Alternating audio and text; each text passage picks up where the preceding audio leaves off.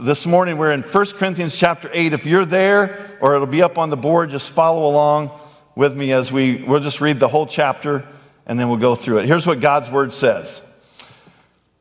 Now, about food sacrificed to idols, we know that we all have knowledge. Knowledge puffs up, but love builds up. If anyone thinks he knows anything, he does not yet know it as he ought to know it. But if anyone loves God, he is known by him. How about, about eating food sacrificed to idols then? We know that an idol is nothing in the world and that there is no God but one.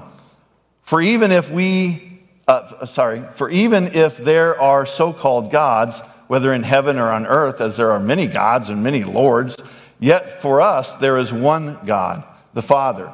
All things are from him, and we exist for him. There is one Lord Jesus Christ. Amen? All things are through him, and we exist through him. However, not everyone has this knowledge, and some have been used to uh, idolatry up until now. And when they eat food sacrificed to an idol, their conscience, being weak, is defiled. Food will not bring us close to God, and we're not worse off if we don't eat, and we're not better off if we do eat. But be careful that this right of yours in no way becomes a stumbling block to the weak. For if someone sees you, the one who has knowledge, dining in an idol's temple, won't his weak conscience be encouraged to eat food offered to idols? So the weak person, the brother or sister for whom Christ died, is ruined by your knowledge. Now, when you sin like this against brothers and sisters and wound their weak conscience, are, uh, you are sinning against Christ. Therefore, if food causes my brother and sister to fall, I will never eat meat again, so that I will not, so I won't cause my brother or sister to fall. Let's pray.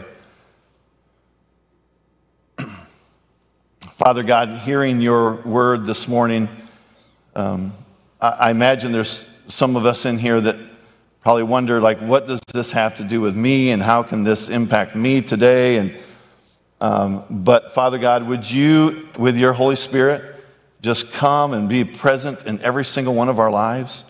Would you speak to us, Father God, as only you can?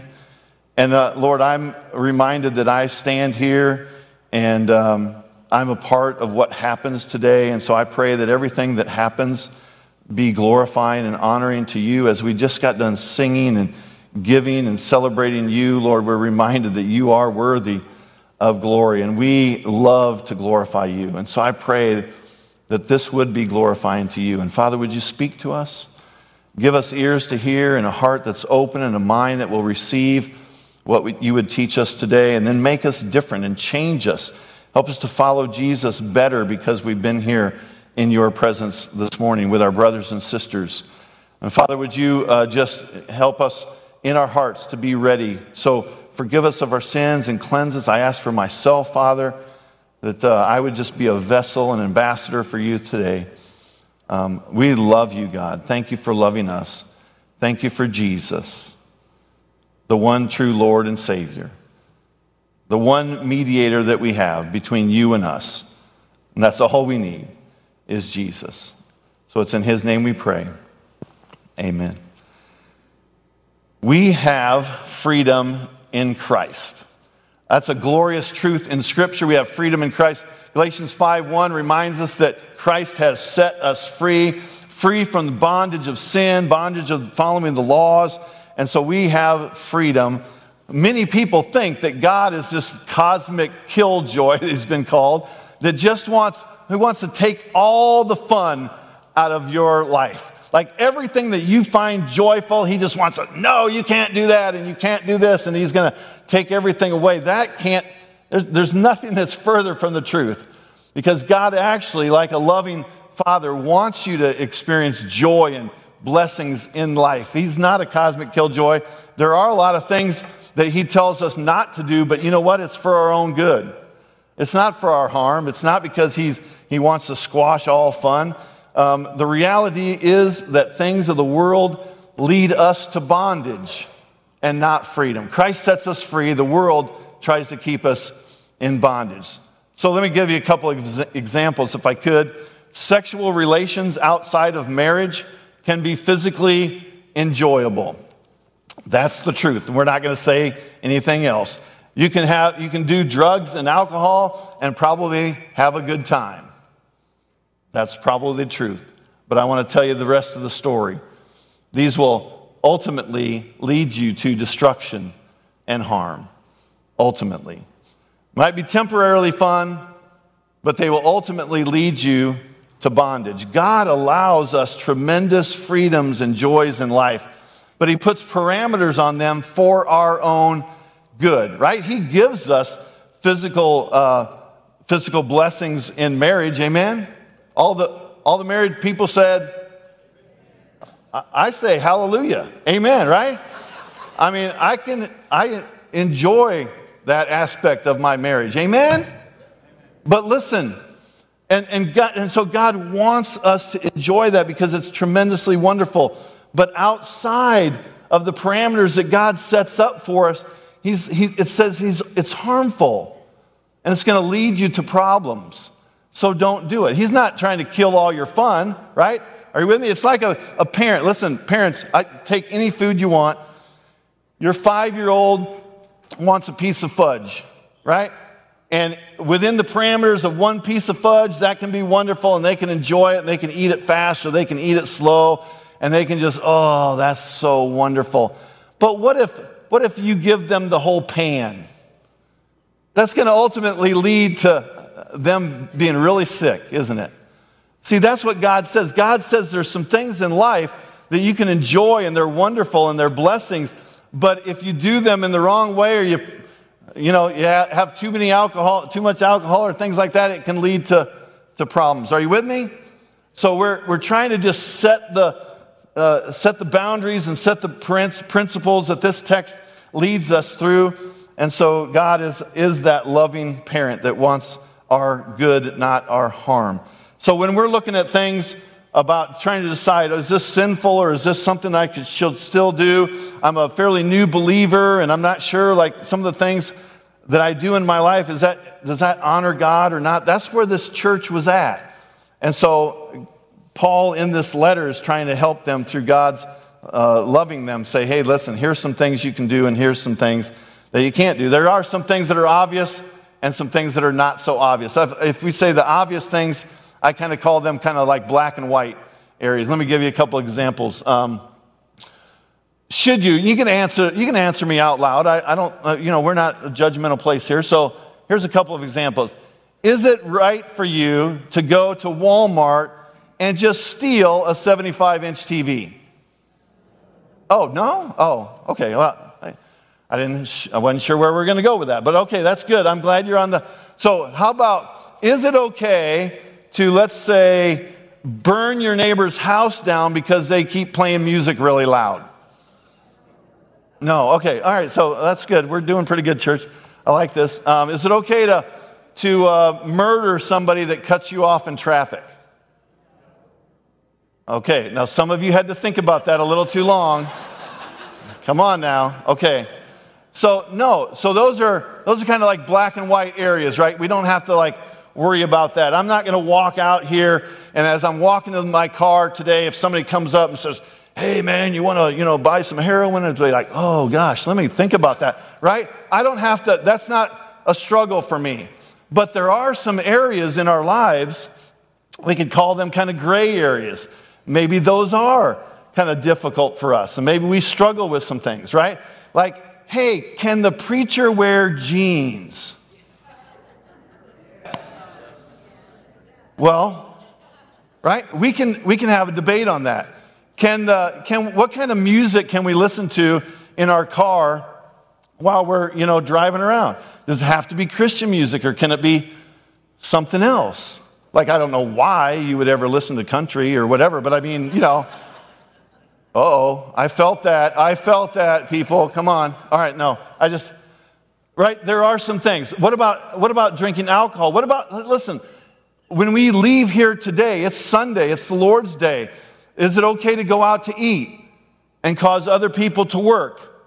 I've, I've had people that have a problem with that, right? So there's some issues like that that we can decide, well, these are, I don't know, I don't know where God stands on this. Well, if you're a brand new believer and you're trying to work through some of these things, It can be a problem if you see other believers doing things. That's exactly where we are in this text in chapter 8 that we read just a little bit ago, because you're sitting there thinking, well, uh, uh, eating meat offered to idols isn't an issue for us, but there are a lot of issues that we can think about that we do need to be mindful of. And we could go on and on with examples, but in our passage, there are questions about buying and eating food offered to idols. And uh, even though we don't deal with that today, we, we can think about that. So look back at verse 1. I want to set the, the, whole, uh, the whole context of this chapter is helped, uh, it's defined by us, for us in, in verse 1. It really is helpful because Paul says this now about food sacrificed to idols, and this was a problem for them in this, in this church, in this culture.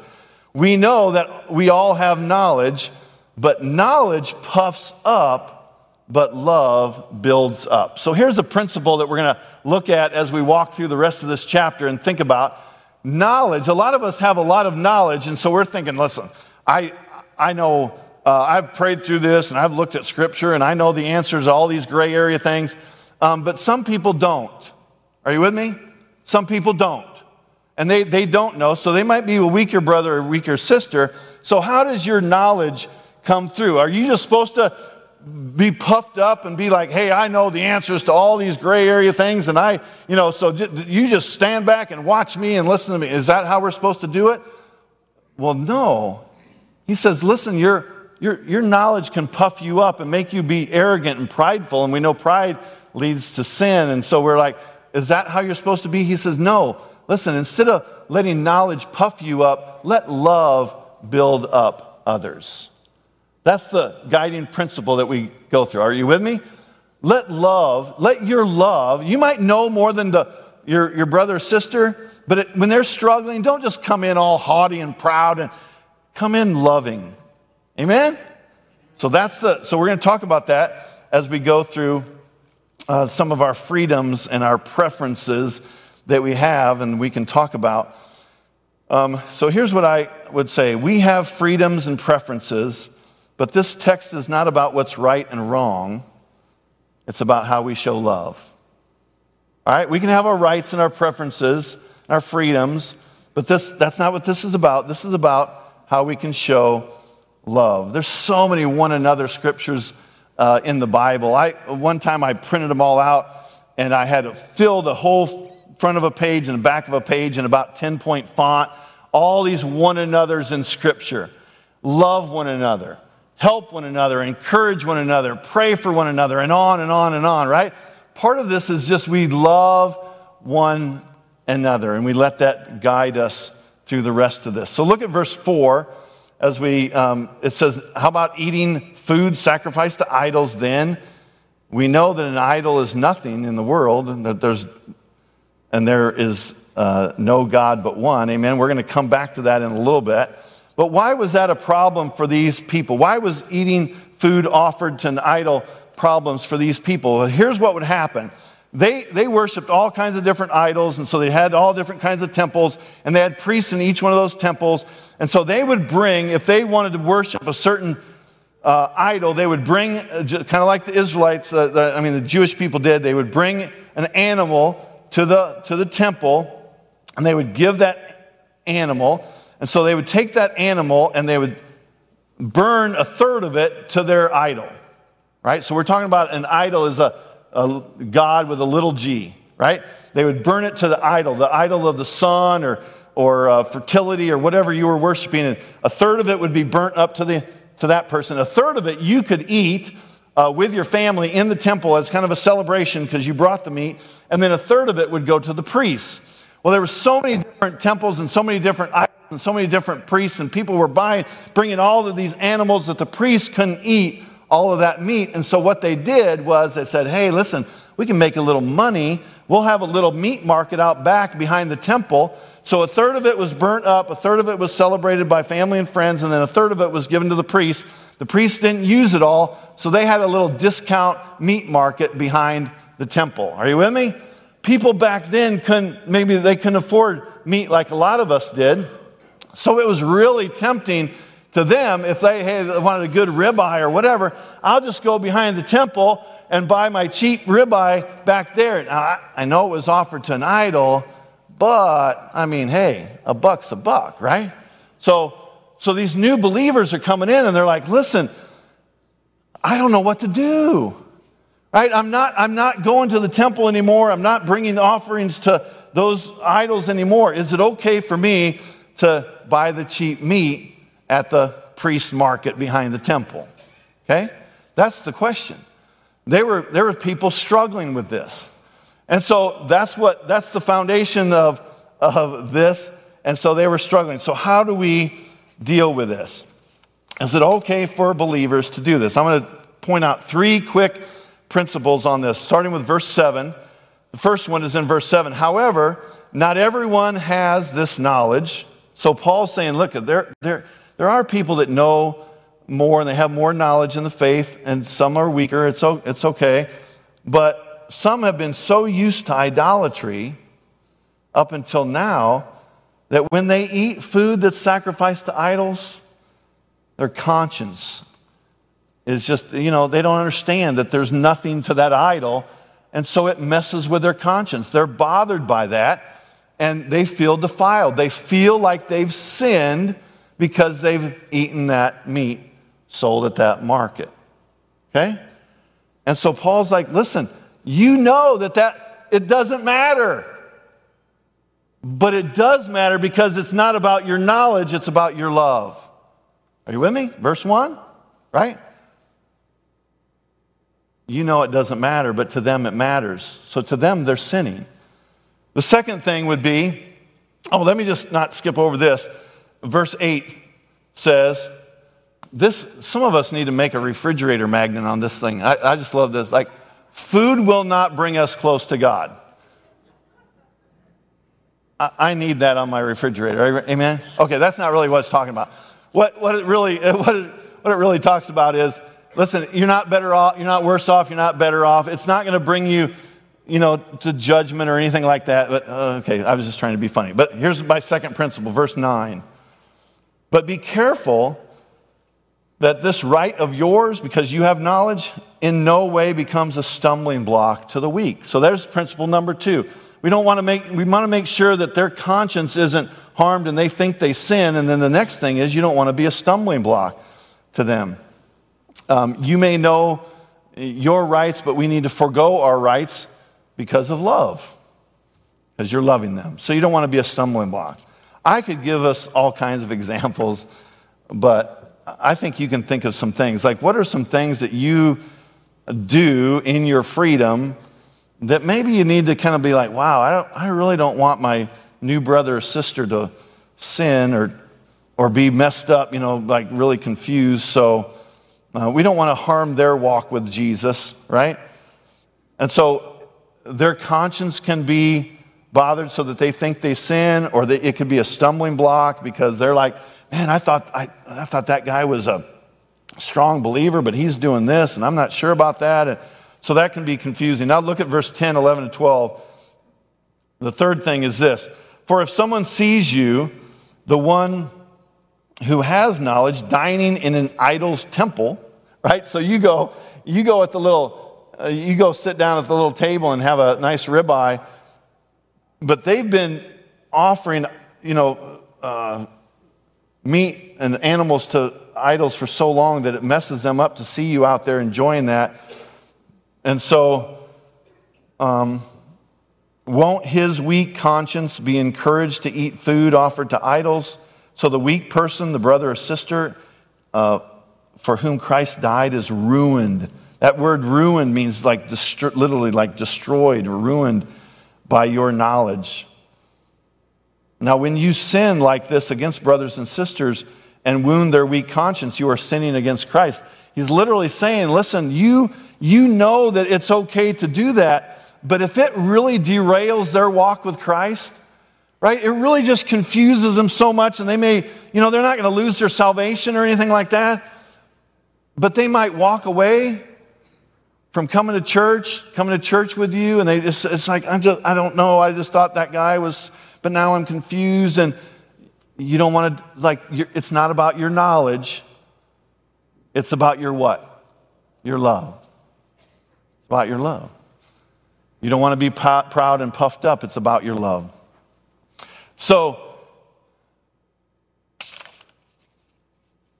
let me finish with something a little bit more enjoyable for us. All right? Because I skipped over uh, four, five, and six. I want us to go back to that and celebrate that. So, um, it would not be appropriate for me to have, you know, to uh, open this up for questions or something, but I hope, I hope you understand, because this is a difficult text. Thank you very much, Jeff. Um, Pastor Jeff, I'm really like, look, you can laugh about this, but can you throw up verse 13 for a second? I'm pretty sure this is why he refused to eat this, uh, not eat this, read this. Therefore, if food causes my brother or sister to fall, I will never eat meat again. I just don't think those words could come out of his mouth. So, all right, you can, Matt, you can edit that out later? No? okay. No, I'm just kidding you. But listen, uh, love, love is what's important. Amen? For each other. To build up our, our, our love for one another and the unity of our faith. So let's jump back to some really glorious verses. Verse 4, it says this. How about, about eating food offered to idols? Then we know that an idol is what? Nothing in the world. And there is no God but one. For even if there are so called gods, whether in heaven or on earth, as God, um, I lost my place. As there are many gods and many lords, people, you know, people worship a lot of different things. Yet for us, there is one God, the Father. All things are from Him, and we exist for Him. And there is one Lord, Jesus Christ. All things are through Him, and we exist through Him. Amen? Aren't you glad that you never put anything else in front of God? Amen? Aren't you glad that there's never anything in your life that goes in front of God the Father and Jesus Christ? Woo, we're so perfect in here, aren't we? We're so awesome because what happens is, is we make idols all the time, don't we? Sometimes it's our spouse or our kids or our job or our fitness or our career or our 401k or whatever. We can put all kinds of things in front of God. And you know what? Our God is a big G God, Yahweh God, the one true God, the creator and sustainer of all things. And He has made you and created you, and He lifts you up and helps you. He repairs you, and He sets you firm on solid foundation. Amen? Why do we run after little G gods that we make? and we create and we have to prop up. There's a really cool story, and I'm going to do it really quick. It's out of 1 Samuel chapter 4 and 5, but we're going to read a couple verses. But here's the background to it. The children of Israel, they don't have a king yet. So they have the priest Eli, and Eli is uh, kind of ruling over and judging over the country, but he's getting old and has got two sons, Hophni and Phineas, and they're really depraved, they're, they're priests, but they're doing all kinds of horrific things. And God's going to judge them, judge them. And so Samuel, the, the prophet, says, listen, Eli, you need to, you know, repent. And but God's not happy with what's going on. But they just, you know, they don't pay attention. They're, they're fat and happy and life's going good and they're doing their thing. And so the children of Israel who are used to victor, victories all the time over their enemies, they go and they fight against the Philistines. And guess what happens? They get whooped, and 4,000 of the, their soldiers die in this first battle. So they're like, whoa, this doesn't happen to us very often. We need to, let's get, let's have a little powwow. So they get together, they all stand around, and the Bible says literally this in chapter 4. So they asked themselves, why did God allow us to be defeated?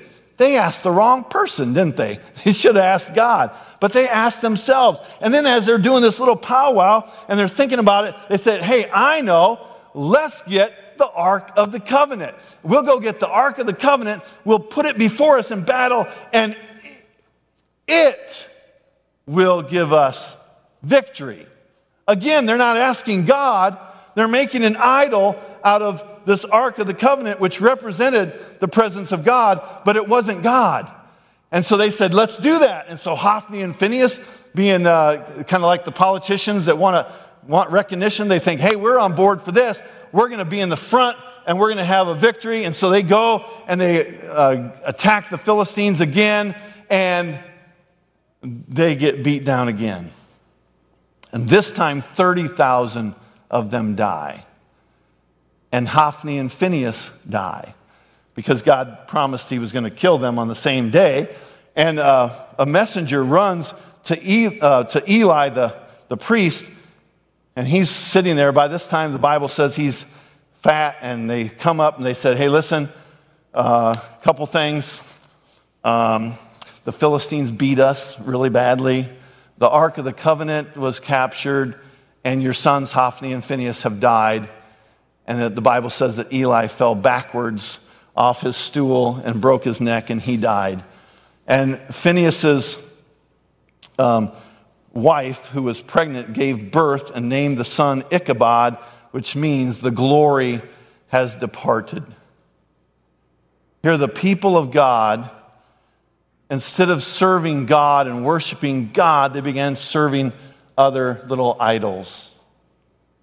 And so it brings us to a really cool part in this story because the Philistines captured the Ark of the Covenant. And in 1 Samuel chapter 5, verses 1 through 3, it says this After the Philistines had captured the Ark of God, they took it to uh, Ebenezer to Ashdod, from Ebenezer to Ashdod, and they brought it into the temple of their god, Dagon. It's not a doggone, it's a Dagon. And his wife was Ashereth, and that was the, another god they worshiped. But they took the Ark of the Covenant and they placed it by their god Dagon and his statue. And when the people of Ashdod got up early in the morning, there was Dagon fallen down, prostrate, with his face on the ground before the Lord, before the ark of the Lord. Let's stop there for a second. You can read the rest, it's okay. We're going to get there in a second. Isn't that crazy? They, they were they thought their god, Dagon, was going to rule over the ark, and here's why. Well, they, we, defeated, we defeated the Israelites, and so what was normal would be to take something uh, from the, that other country and take it back to your temple, saying, our, our God is stronger than your God. Right? So they took the Ark of the Covenant and placed it in the temple of their God, Dagon, saying, Hey, we've got your Ark you guys are nothing. We do this all the time, right, in sports. Uh, let's see, the Kansas City Chiefs won some little game or something, and they got a trophy and they take it back to their, right, saying, hey, we beat you guys, right? College teams do it all the time. Down in Oklahoma, there was Oklahoma and Texas, and it was a Red River rivalry, and they had this 10 gallon hat that whoever won got to take it back to their, uh, their campus for the next year, right? We do things like that all the time. Well, they're like, hey, our God's better than your God. And so they put the Ark of the Covenant of God in their temple. And in the morning, they wake up, and Dagon is fallen down, in a sense, like laying prostrate before the Ark of the Covenant. Like, hey, I'm worshiping this. So here's what, here's what they did they took Dagon and returned him to his place. They took their God and be like, oh, gosh, we can. Wait a minute, this is what they worship. This is what they made out of wood or metal or steel or whatever, right? Gold, silver. They made Dagon. Are you with me, church? They made Dagon, and then they repaired Dagon, and they put him in his place and set him up, and this is what they worship? Oh, It's kind of, uh, kind of reminds me of some of the things that we worship because if we worship fitness, who, I, I mean, I'm a stellar example of this, obviously, but uh, uh, actually, the second part. What happens if we stop working out all the time and eating right? See, if we worship fitness, we're the ones that have to maintain that, don't we? If you worship your career, guess what happens if you just stop showing up to work? All, you know, right? You're the one that has to maintain that. Your 401k, like you're the one that has to keep putting money in and spending it wisely or not, uh, right? I, whatever it is, your house, your car, you're the one that has to keep it clean and buff it and wax like you, you worship your car, right? My son, when he was 16, he had the money, he was, work, he was hard worker, and he bought a little Mitsubishi Eclipse, and he loved that car. And I had to remind him, I'm like, John, that's, that's not you. That's just a thing, right? But we all do this. We all struggle with this. So he had to keep washing it and cleaning it and changing the oil and putting air in the tire, right? That's what we have to do.